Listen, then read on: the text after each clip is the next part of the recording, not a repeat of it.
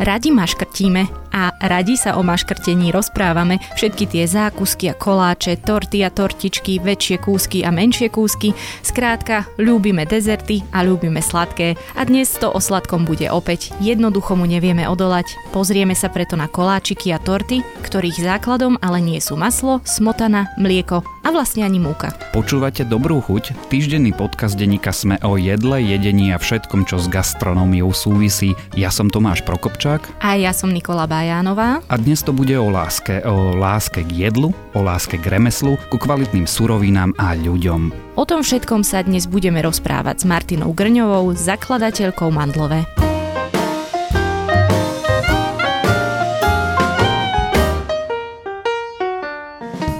Martina, váš príbeh je, dá sa povedať, že pomerne známy, aj sa dostaneme k tomu, prečo to tak vlastne je, ale zároveň je stále natoľko zaujímavý, že si ho zopakujme. Ako sa stalo, že ste vyštudovali matfis a podnikáte v úplne v podstate inom odvetví v gastrobiznise? Tá cesta bola dlhá.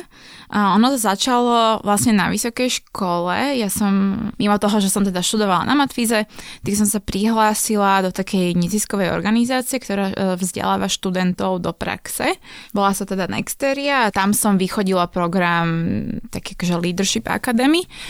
A jednou z vecí, no, o ktorej sme sa tam rozprávali, bolo poslanie, vízia, čo naozaj chceme robiť um, kam nás to láka a ja som si tam nejakým spôsobom uvedomila, že vlastne nejdem cestou, ktorou chcem.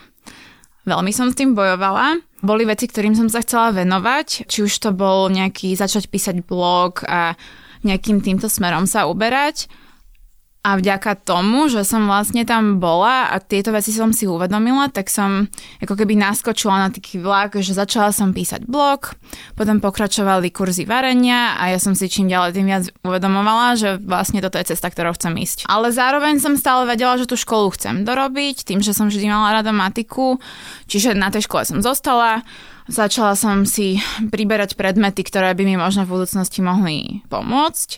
Tak to nejak sa to akoby začalo. A potom tým, že som sa tomu začala venovať, potom prišli nejaké ďalšie možnosti, tak e, čím ďalej tým viac som si uvedomila, že chcem ísť touto cestou a že chcem ísť podnikať po vysokej škole. Tá matematika, to, čo ste vlastne vyštudovali, vám dnes nejakým spôsobom pomáha? Teda okrem počítania účtov? E, jasné, veľa ľudí sa ma na to pýta a ich Akože mňa sa miestami niekedy tá, tá otázka trošku dotkne, lebo uh, áno, podnikám v gastronómii, ale to podnikanie je najmä o tom, že to proste musí fungovať, musí to vychádzať a na to, aby to vychádzalo, to treba proste dobre nastaviť na začiatku.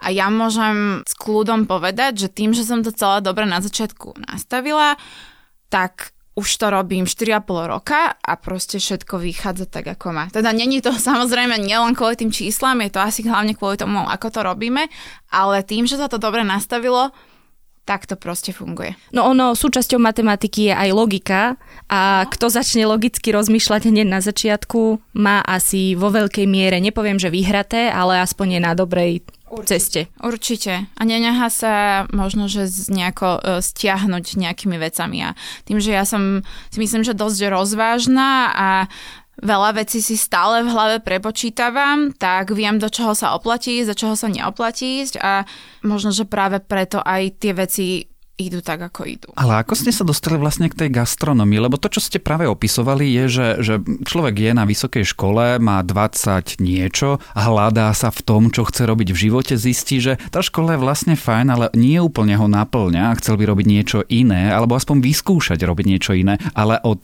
matematiky ku koláčom je teda dosť dlhá cesta. Ja som vyrastala v rodine, kde sa uh, veľa varilo môj ocino je veľmi, veľmi dobrý kuchár, akože teda nie profesionálny, ale, ale taký ten hobby kuchár. A my sme vždy aj s bratom boli strašne, strašne nároční na to, e, čo jesť, čo nejesť. Začali sme dosť skorom veku doma variť, vymýšľať si nejaké vlastné veci. A asi od takých 15, keď e, ja som začala viac sa zamýšľať nad tým, že čo jem, ako jem, chcem schudnúť, čo mi robí dobre, čo mi nerobí dobre a začala som cvičiť, tak uh, vtedy som začala tak ako keby prvýkrát, že veľmi vymýšľať v kuchyni. A to ako vyzeralo, keď dieťa vymýšľa v kuchyni? A to už som nebola až také dieťa, ale mm, my sme strašne mali radi Jamieho Olivera, čiže sme pozerali jeho recepty a potom sme to doma skúšali. A čo bolo vaše prvé jedlo, ktoré ste uverili? Aj si spomeniete? Toto si asi nespomeniem. Alebo možno prvé, na ktoré si spomeniete, že, ste, že sa vám podarilo Ja si uvariť. pamätám, že my sme veľa varili rôzne talianské cestoviny, že rôzne omačky, že také niečo, čo dajme tomu, že bežne sa robilo. Veľmi si pamätám na jedný, že na carbonáru s tým, že do toho išlo veľa cukiny a bolo to také trochu iné a to si akože pamätám veľmi toto jedlo. A potom také z najobľúbenejších u nás bolo talianské risotto. No to sú teda e, celkom akože už povýšené jedla, lebo ja keď si spomeniem, moje prvé jedlo bola kombinácia kečupu, horčice, cibule a párkov. No, Niektorým to no zostalo to, to, dodnes. to, že tým, že u nás sa vždy varili také ako keby iné, lepšie veci, môj oco tiež rád vymýšľal, tak e, my sme nezačínali tak pri týchto veciach, ale už pri takých iných veciach. Tým, že ja som akoby takto som sa nejako tomu venovala a potom som zistila, že prišli nejaké prvé zdravotné problémy, to bol, že vysoký cholesterol, o, tam som musela začať zvažovať, že nízko tučne jesť a, a takéto veci, tak už vtedy som vlastne bola donútená, myslím, že som mala 17 a začala som rozmýšľať, že ja neviem, čo má aké nutričné hodnoty, všetko som si to prerátovala, opäť sa vraciam ako keby k, tej, k tým číslam, že boli to veci, ktoré tiež akoby logicky súviseli, tak akože som takýmto spôsobom začala vymýšľať. Potom na tej výške, keď už som teda bola, či mohol 19-20, tak zase prišli iné zdravotné problémy, ktoré ma doviedli uh, k tomu, že potrebujem začať jesť. A teraz keď si poviete, že máte jesť nízkotučne a nízkosacharidovo, zrazu nič nemáte, tak som sa akoby viacej do tejto témy namočila, začala som si akoby viacej čítať. Na slovenských stránkach nič to, moc toho nebolo, takže som sledovala americké. Začala som sa akoby liečiť uh, stravou nízkosacharidovou, čiže som jedla veľa tukov, veľa mesa, veľa zeleniny, skúšala som nejaké ďalšie iné veci a vlastne tieto zdravotné problémy, ženské kvasinkové infekcie veľmi v zlom stave. A keďže som si tieto problémy uh, touto stravou vyriešila a vedela som, že môže byť veľa ľudí, ktorí majú, majú s týmto problémy alebo majú iné problémy, tým, že táto strava, alebo táto dieta, ktorú som držala, bola zároveň bezlepková, bezlaktozová. A tento trend, nazvime to trend, alebo tento problém začínal byť čím ďalej tým známejší, tak mi veľmi, veľmi dávalo zmysel sa akoby s týmto, no, začať to zdieľať s ľuďmi. Že to boli také tie začiatky, že ešte moc veľa blogerov nebolo, nejaké že sociálne siete tiež úplne nefungovali, ale tým, že tá potreba pomôcť a možno, že nejakým spôsobom to uľahčiť ostatným ma proste priviedla k tomu, že som začala písať blog. Čiže ono to začalo veľmi tak, že píšem blog. No a vy ste vlastne po tej vysokej škole začali už aj veci vyrábať a dodávať ich do kaviarní, no veci koláčiky a tortičky. To bol teda ten začiatok? Taký, že podnikateľský áno. Z toho blogu to prešlo do nejakých kurzov varania a tak ďalej ono sa to spájalo s tým, že vlastne ja keď som držala tú dietu, nemohla som jesť sladkosti a ja milujem sladké. To bolo pre mňa úplne najhoršia vec, že držať dietu, nejesť cukor a nejesť sladké. Ako ste to zvládali? Veľmi ťažko. Začala som hľadať prirodzenú sladkosť v, v, v potravinách, že nie proste sladiť, ale ja neviem, proste kokos je prirodzene sladký, že tie chute sa ako keby menili časom. No a potom, keď som si akoby vyriešila tieto problémy, zase to nebolo až tak dlho, možno bolo 3 čtvrte roka, ale stálo to za to, tak som sa vrátila k tomu, že dobre, že tak idem vymýšľať sladkosti, ktoré nebudú mať sacharidy, budú sladené prírodným spôsobom, nebudú sladené až takým spôsobom. A vlastne takto som sa opäť vrátila k tomu sladkému. Nehovoriac o tom, že ľudia najradšej mali recepty na sladké a zároveň ja milujem sladké. Takže ono sa to tak ako poprepájalo, potom sa to spojilo s tým, že ja milujem chodiť do kaviarní, milujem ten taký ten, nie povalačský spôsob, ale proste sadnúť si... My sme fanúšikovia povalackého spôsobu. sadnúť si na nejakom krásnom mieste, dať si dobrú kávu, dať si dobrý koláč.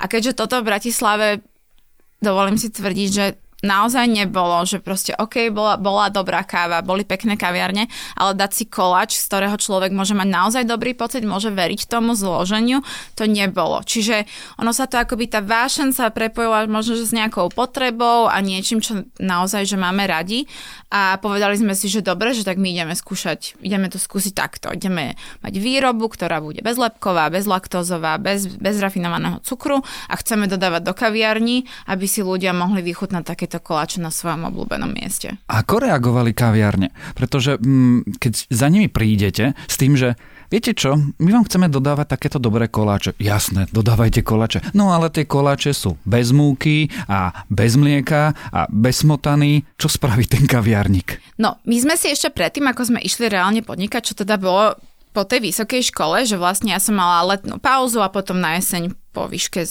sme založili firmu a rozbehli sa do toho, aby sme mali vlastnú výrobu. My sme si robili tak nejaký prieskum, že tým, že sme mali akoby nejaký network, sme sa ľudí pýtali, dávali sme im to koštovať, oni akože na to relatívne dobre reagovali, verili sme tomu, že ten produkt je dobrý, tak e, sme do toho išli tak ako po hlave, že, že ideme. V kaviarniach, no ja som mala takú ako predstavu, že prídeme, budeme mať 10 kaviarní, oni budú brať toľko a toľko to týždňa a že všetko bude, ten model bude fungovať. No potom som zistila, že takto ľahko to nepôjde, že tých kaviarní musí mať mať viac, lebo stále väčšina ľudí proste chce jesť normálne koláče. Oni nechcú jesť nie, nie, že nenormálne, ale iné. No ja si to predstavujem je... toho kaviarníka, že príde, že jasné, áno, dobré, to makové niečo a cheesecake? No, to nejak tak to asi je, ale ľudia, keď to ochutnajú, a sú otvorení tomu, že to môže byť dobré, lebo sú ľudia, ktorým keď presne poviete, že je to bez toho, bez toho, bez toho, tak si predstavia, že tak to nemôže mať žiadnu chuť. Ale keď to ochutnajú, a už keďže to robím relatívne dlho, tak si dovolím tvrdiť, keď to ochutnajú veľa ľudí, si uvedomí, že tie koláče svojím spôsobom sú ešte oveľa lepšie, lebo tam sú proste poctivé chute, je tam koncentrovaná chuť orechov, je tam koncentrovaná chuť, ja neviem, nugatu, kokosového cukru a takýchto vecí lebo vlastne múka a nejaké akoby mliečne výrobky, oni skôr potláčajú tú chuť a nie, že by jej niečo dávali. Čiže keď akoby viete správne mm, fungovať, alebo viete správne pracovať s tými súrovinami, tak ten koláč má oveľa akoby aj chu- chuťovej, proste je chuťovo zážitkovejší. Ono, treba povedať, že bola tu taká tá fáza rov koláčov a mhm. tam mám pocit, že ste mohli vymyslieť akože všetko možné a stále ten koláč chutil rovnako alebo veľmi podobne jeden od druhého. Ako mrkva. No alebo, alebo hrozienka s orechmi hociakými, Hej, jemne rozumiem. také kyslo-horko presladené a nebolo to ono. Ja som není fanúšik rokoláčov a my preto ani rokoláče nemáme. To je niečo, čo mm, sa... Väčšinou to vysvetľujem na, na, na, na workshopoch, lebo občas niekto príde a že toto sú rovky a ja hovorím, že to nie sú rovky. Akože jedna vec, že rokoláče sú trošku nezmysel a zároveň my to robíme úplne inak. Aj to, že keď je niečo ro a máte to nespracované tepelne, tak nič zlom, ale ako z toho nič dobré ani akoby nemôže vzísť kvôli tomu, že no dva dní vám to vydrží a je to pokazané, lebo tam proste vznikajú procesy, ktoré tam byť nemajú. My máme krémy, ktoré nie sú na báze nejakých namočených orieškov, ale používame proste kokosové mliečko, orieškové pasty, kakaové maslo. Čiže naše krémy v našich v úvodzovkách rovkách sú na úplne inej báze a zároveň teda ja teda nie som fanúšik rokoláčov. Nehovorím, že som nejaký dobrý nemala, ale není to niečo, čo by som ja vyhľadávala. Prejdeme možno ešte naspäť k tým e, začiatkom toho vášho podnikania. A teda vy ste hlavne známa, alebo teda v istom čase ste boli známa tým, že ste vyhrali súťaž Masterchef. Bolo to v roku 2016. Ako veľmi vám toto pomohlo? v tom podnikaní, ktoré máte dnes? To je dobrá otázka. Ono to vlastne bolo tak, len aby som to akoby dala tak na takú správnu mieru, že vlastne casting na Masterchefa a moje začiatky podnikania išli, že ruka v ruke, že vlastne prvé castingy boli v čase, keď ja som zakladala firmu. Čiže keď sa napríklad že točilo, tak my už sme akoby rozbiehali výrobu, že ešte sme ho síce nemali, ale išlo to tak ako keby jedno s druhým. Um, čiže keď už to vlastne bolo v telke, tak my už sme to mali, nechcem povedať rozbehnuté, lebo možno, že dva mesiace sme to robili, ale už to bolo akoby tak akoby našlepnuté, že, že už, už to robíme. My sme vlastne firmu zakladali dve. Keď v čase, keď vlastne ja som vyhrala, tak ona firmu opustila. Moja predstava po Masterchefovi bola taká, že sa budeme môcť vrátiť eh, k tým mojim začiatkom a to je blog, videorecepty, vzdelávanie ľudí, lebo celým týmto mne hlavne ide o to, aby si ľudia uvedomili, ako dôležité je hľadať a jesť kvalitné suroviny, aby boli ľudia nároční. Ja som chcela sa ako keby vrátiť e, späť a venovať sa tomuto. Lenže keďže vlastne tá kamarátka opustila firmu a tá firma nebola natoľko rozbehnutá, tak mne vlastne nič neostávalo, len sa naplno akoby ponoriť do toho, že idem rozbiehať firmu a obetovať tým niečo, čo chcem akoby viacej. A, a dúfajúc, že príde čas, kedy sa opäť budem môcť vrátiť k tomu, čo chcem robiť najviac. Čiže akože svojím spôsobom niečomu to pomohlo určite. Ľudia ma nejakým spôsobom poznali, uh, možno, že viac vedeli, že čo robím, ale ja môžem povedať, že mne to veľmi ublížilo po osobnostnej stránke kvôli všetkým tým hejtom, ne, prajným veciam a podobne. Čiže človek sa stane populárnym a zrazu zistí, že polovica krajiny ho nenávidí? Šikana a podobne? Je to otázka, že či populárny, zase ako tá, tá relácia nebola možno až tak sledovaná na to, aby sme povedali, že by som bola populárna. Niektorí ľudia budú frflať aj pod týmto podcastom a to nie je ani zďaleka natoľko sledované. No, akože ja som, presne, ja som tam išla kvôli tomu, že som chcela, aby ma ľudia poznali, aby ľudia poznali moju prácu a ja som mohla akoby šíriť tie veci, ktoré chcem do väčšieho publika. Mala som sledovanosť blogu, tá bola akoby pekná, ale keďže som chcela, aby viac ľudí vedelo, že toto, toto robím a aby sa akoby inšpirovali a podobne, podobne, tak som chcela ísť do tej súťaže. A taká bola moja predstava, že to bude všetko super. Lenže ja som vyšla z tej súťaže tak, že vlastne opustila ma moja kamoška. Ľudia na mňa hovorili hnusné veci. Ja som musela aj zrobiť veci, ktoré som, nie že by som nechcela, ale, ale svojím spôsobom. Inak som, ste si to predstavovali. Predstavovala som si to inak. A plus e, bola vo mne veľká, uh, veľká bolesť z tých vecí, ktoré ľudia hovorili, lebo bola som jedna z mala v tej súťaži, ktorá tam reálne išla nie kvôli nejakej výhre, ale proste kvôli tomu, že chce niečo meniť. A vyšla som z toho ako na najhoršia. A prešli už, už sú skoro 4 roky a ja som stále ubolená. Takže e, nejakým spôsobom to pomohlo, ale ja vidím skôr to, čo mi to zobralo. Ja položím moju obľúbenú otázku a tá je, a tým asi tento blog uzavreme, je, že dnes, po tom, čo viete, vy ste znovu do toho išli? Jednak do tej televíznej súťaže a dvak založili tú firmu? Určite áno. Určite áno. Ja, ja milujem svoju prácu, milujem ľudí, ktorých mám okolo seba, ktorí mi pomáhajú. Vlastne tým by som rada spomenula svoj tím. Čiže všetko mi to dáva zmysel. Možno by som bola rada viac pripravená do tej súťaže, že čo ma tam čaká možno by som si viacej eh, dávala pozor na to, čo poviem. A, ale určite by som to chcela zopakovať.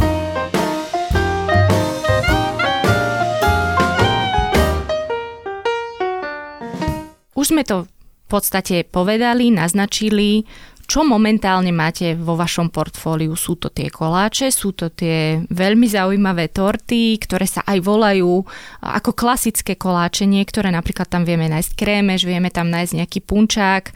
Ako by ste opísali tú ponuku, ktorú máte? Je to také akoby širšie portfólio. Rozdieluje sa to vlastne na torty pečené a nepečené Tie nepečené sú teda vegánske, kde nepoužívame vajíčka. Potom teda v tých pečených používame vajíčka z voľného výbehu z jednej farmy pri Bratislave. Potom máme akoby také malé koláčiky, kusovky, kde sú naše akoby najznamejšie rolátky. Áno, práve sa na ne pozeráme a už, už, už sa nevieme dočkať. A rolátky, krémové keksiky, po novom tam máme aj že parížské rošteky. A potom z tých akoby z tých druhov, tak presne nájdeme tam takú akoby našu verziu, verziu krémešu, alebo keď som bola malá, tak môj najobľúbenejší koláč, ktorá bola babka, bol medový krémeš a ja jediná som ho tak z, z rodiny mala rada, že kvôli mne ho robila, ale častokrát ho nespravila kvôli tomu, že nikto iný ho nemal rád. No a ja som chcela akoby vymyslieť koláč, ktorý bude akoby pripomínať tento koláčik, čiže snažíme sa akoby dať do ponuky veci, ktoré niečo pripomínajú. A častokrát ľudia sú až prekvapení, že ako veľmi dobre to chutí a že ako je možno, že to tak môže dobre chutiť. A to ma zaujíma. Skúsme si práve na tom prípade, príklade kremešu urobiť ten proces, tú dekonštrukciu toho pôvodného zákusku a vytvorenie toho vášho. V kremeši, v tom medovom vlastne sú medové pláty, také piškotové. To, čo používame my na sladenie, najmä je vlastne kokosový cukor, ktorý svojím spôsobom má takú medovú vôňu, medovú chuť, alebo takú jemne karamelovú a týmto spôsobom správaný piškot, normálne s vajíčkami z voľného výbehu, namiesto múky použijeme mleté mandle, si vlastne vytvoríme piškot, ktorý svojím spôsobom veľmi chutí ako tie medové pláty. Mekučky, vláčny, nie suchý.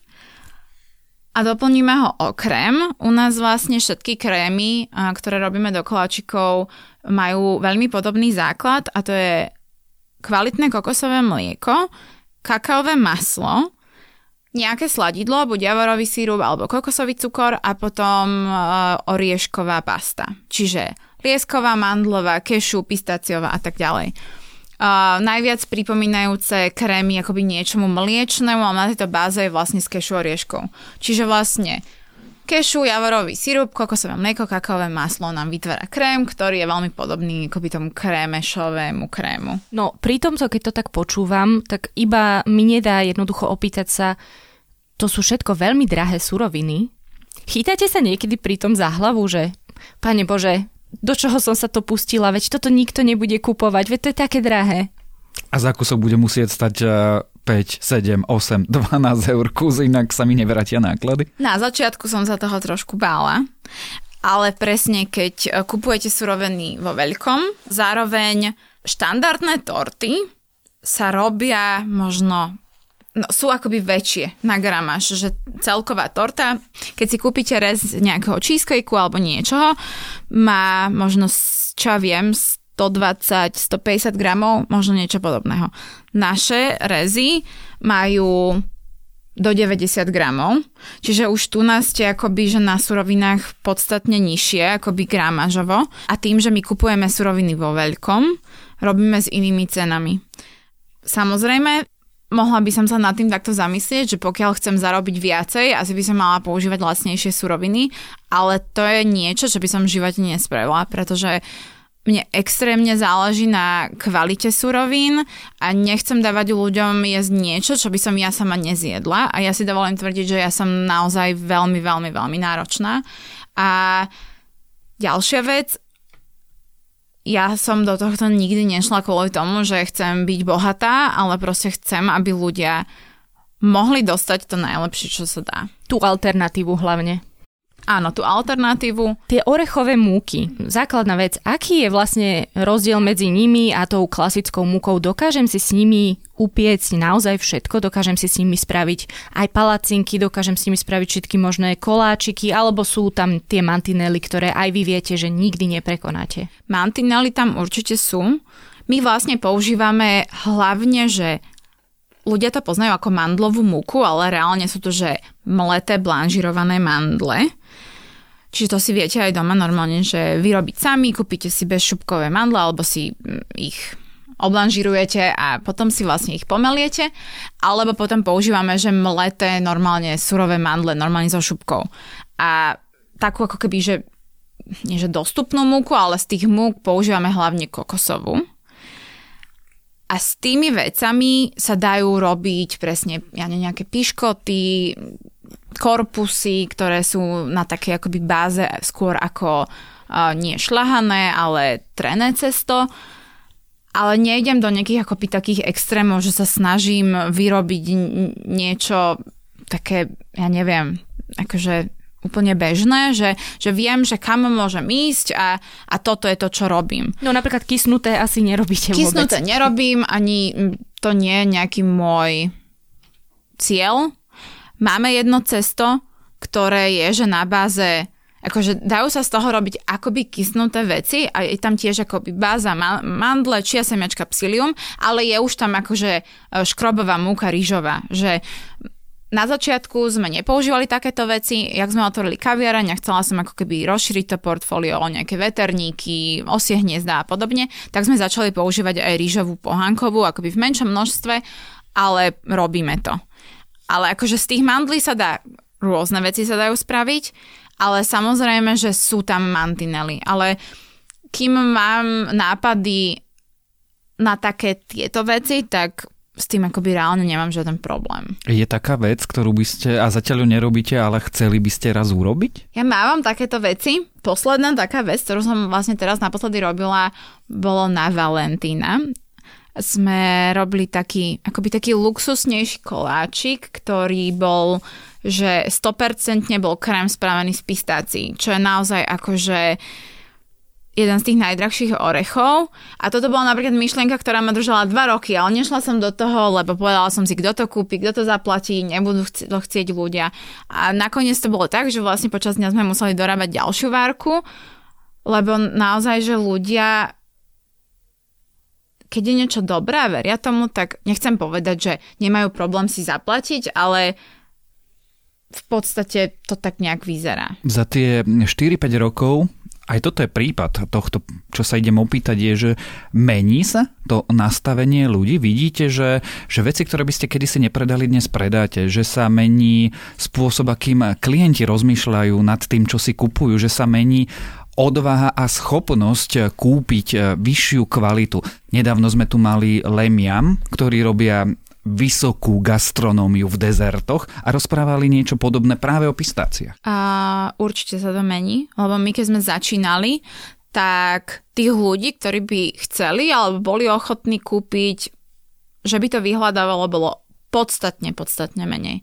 Či už to vidno na tom, že tých kaviarní, do ktorých sme dodávali, bolo menej, tie objemy, ktoré kaviarne brali, bolo menej a teraz tých kaviarní je podstatne viacej, tých podnikov je podstatne viacej a k nám tiež za ten rok a čosi, čo sme otvorení, tých ľudí, ktorí chcú tie koláčiky, záleží im na kvalite, rastie. Čím to je? Čím to je, že v tomto meste zažívame takéto obrodenie? Akože podľa mňa tomu veľmi prospieva, nechcem povedať, že trend, ale to, čo akoby prichádza zo zahraničia, že pre mňa napríklad aj ja, ja keď som bola na vysokej, tak som bola v Amerike na work and travel a už v tom čase tieto veci tam boli, nechcem povedať, že bežné, ale, ale v podstate áno a u nás ešte vôbec nie a ono akoby tie, tieto takéto prívaly prichádzajú a čím ďalej tým viac ľudí, ľudí uh, sa zamýšľa nad tým, odkiaľ sú tie potraviny. Ako ono to vidno nielen na koláčoch, ale aj na mese, na zelenine. Ľudí,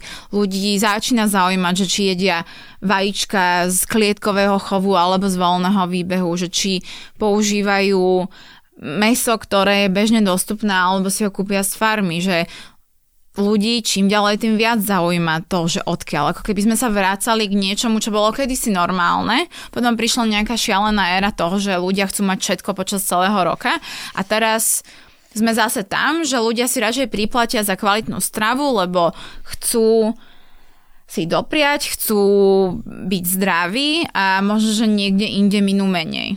Čo akože pre mňa je znak toho, že vlastne to, čo robím, má obrovský zmysel a spejeme tam, kde akoby tým správnym, akoby správnym smerom. Nehovorím, že si ľudia majú kúpiť každý deň koláč za 5 eur, hej, že to asi nie je to, čo, to, akože jasné je to super, lebo aspoň sa tým nám podnikom darí, ale skôr to také uvedomenie si tých ľudí, že radšej si dám kolát za 5 eur, dajme tomu trikrát do týždňa, akože budem každý deň viedať nejaké nekvalitné sladkosti, ktoré mi vlastne ublížia a, a tak ďalej. Vy ste spomínali, že vašou motiváciou je viacej vzdelávať ľudí, ako robiť biznis. Napriek tomu máte tých deviatich ľudí v tej firme. Je to biznis? Dá sa na tom zarobiť? Dá sa zarobiť aspoň samého na sebe? Alebo potrebujete cateringy, svadby a tak ďalej? Tých 9 ľudí, není to tak, že teraz že 9 full-time ľudí, hej? Aby, aby to akože takto neznelo. Ja mám tým ľudí, ktorí pár nás je tam full-timeistov, potom sú to takí presne, že majú radi mandlové, radi peču, láka ich ten koncept, ktorý robíme, tá atmosféra, ktorú máme, čiže radi akoby priložia ruky k tomu dielu, ktorý, ktoré sa snažíme vytvoriť. Áno, je to biznis, ale ja môžem povedať, že ja niekde vo vnútri uh, som skôr taký akoby filantrop, že sú veci, ktoré som ochotná a bola by som ochotná robiť zadarmo, lebo proste to chcem robiť. To, že z toho viem žiť a myslím si, že pekný život je akoby len také taká pridaná hodnota tomu celému. A je to naozaj úžasný pocit, že sa človek dokáže uživiť sám tým, čo miluje úplne najviac. Čiže to vychádza? Vychádza. Ja nejak, že nechcem povedať, že sa mám nejako strašne dobre, možno, že keby som trávila menej času v robote a viacej niekde si užívala, možno by to prestalo vychádzať, ale tým, že ja mám rada svoju prácu, sú veci, na ktoré si potrpím, ale dovolím si tvrdiť, že sa mám dobre a myslím si, že aj ľudia, ktorí sú akože okolo mňa sa zase nejak, nemám pocit, že by sa stiažovali. Tak to skúsme zhrnúť, čo je teraz v marci 2020 mandlové a čo všetko robí? Mandlové teraz teda v, v, marci je, že máme výrobu, dodávame do približne 25 prevádzok po Bratislave, Máme prevádzku v Trnave, Pezinok, Modra, dodávame aj do Viedne do viacerých prevádzok. A plus máme teda kaviareň, v ktorej predávame naše koláčiky, robíme párkrát do týždňa vegánske obedové menučko a venujeme sa občasným svadbám, narodeninám, cateringom. Ale najmä máme výrobu, a tú kaviareň. To mi znie, že toho je teda dosť veľa. Vy ešte pečiete niekedy? Ja aj pečiem. Uh, väčšinou, no ak mi niekto vypadne z výroby, alebo potom ja robím vám tie veci, ktoré sú nové. Či už nejaké veterníky, nové dezerty, ktoré chceme mať v kaviarni, tak ako keby vychytávky, ktoré chcem dopriať našim zákazníkom a nie sú úplne bežné.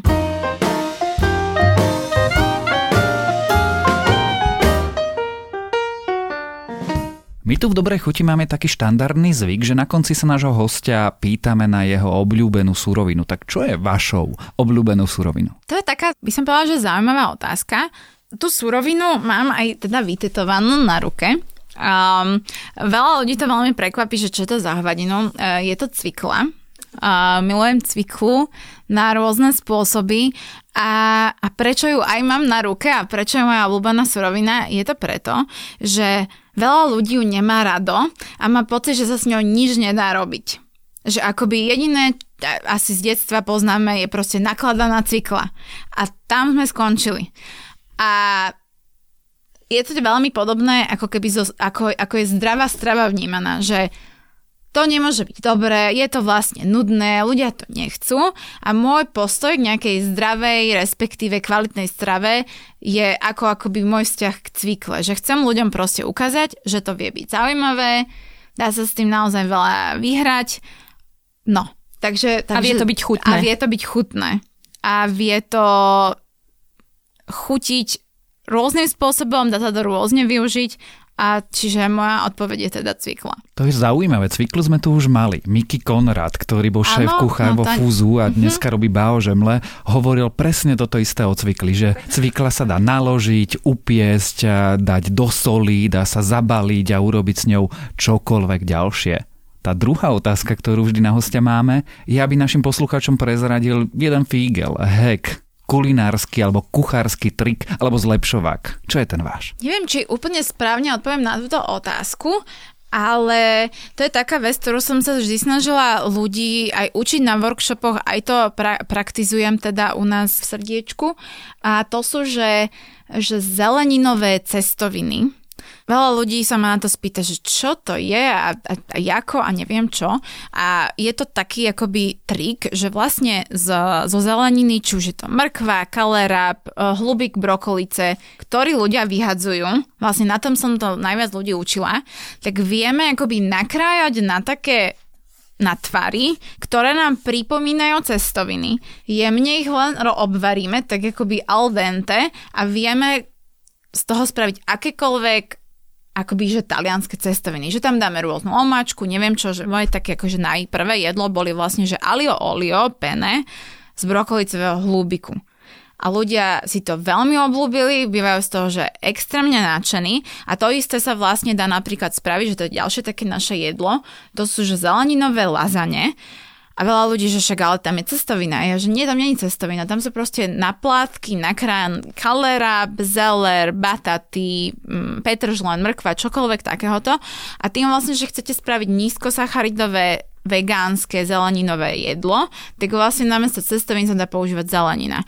Tým ho vlastne schováte, ľudia častokrát ani netušia, že tam je tá zelenina, lebo im to tam ako keby ani to tak tam ani nevyzerá a podobne, ale toto je niečo, čo určite odporúčam ľuďom, nech vyskúšajú.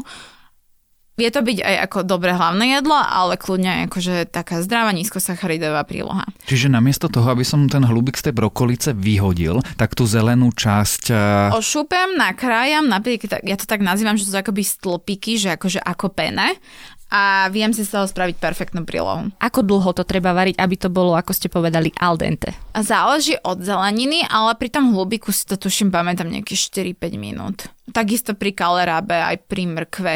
Cukinu napríklad vôbec netreba variť, alebo len jemne spariť a je to úplne OK. Počúvali ste Dobrú chuť, týždenný podcast denníka sme o jedle, jedení a všetkom, čo s gastronómiou súvisí, o láske k jedlu, o láske k remeslu, ku kvalitným surovinám a ľuďom sme sa dnes rozprávali s Martinou Grňovou, zakladateľkou Mandlove. Moje meno je Nikola Bajanová. A ja som Tomáš Prokopčák. A prajeme vám dobrú, dobrú chuť. chuť.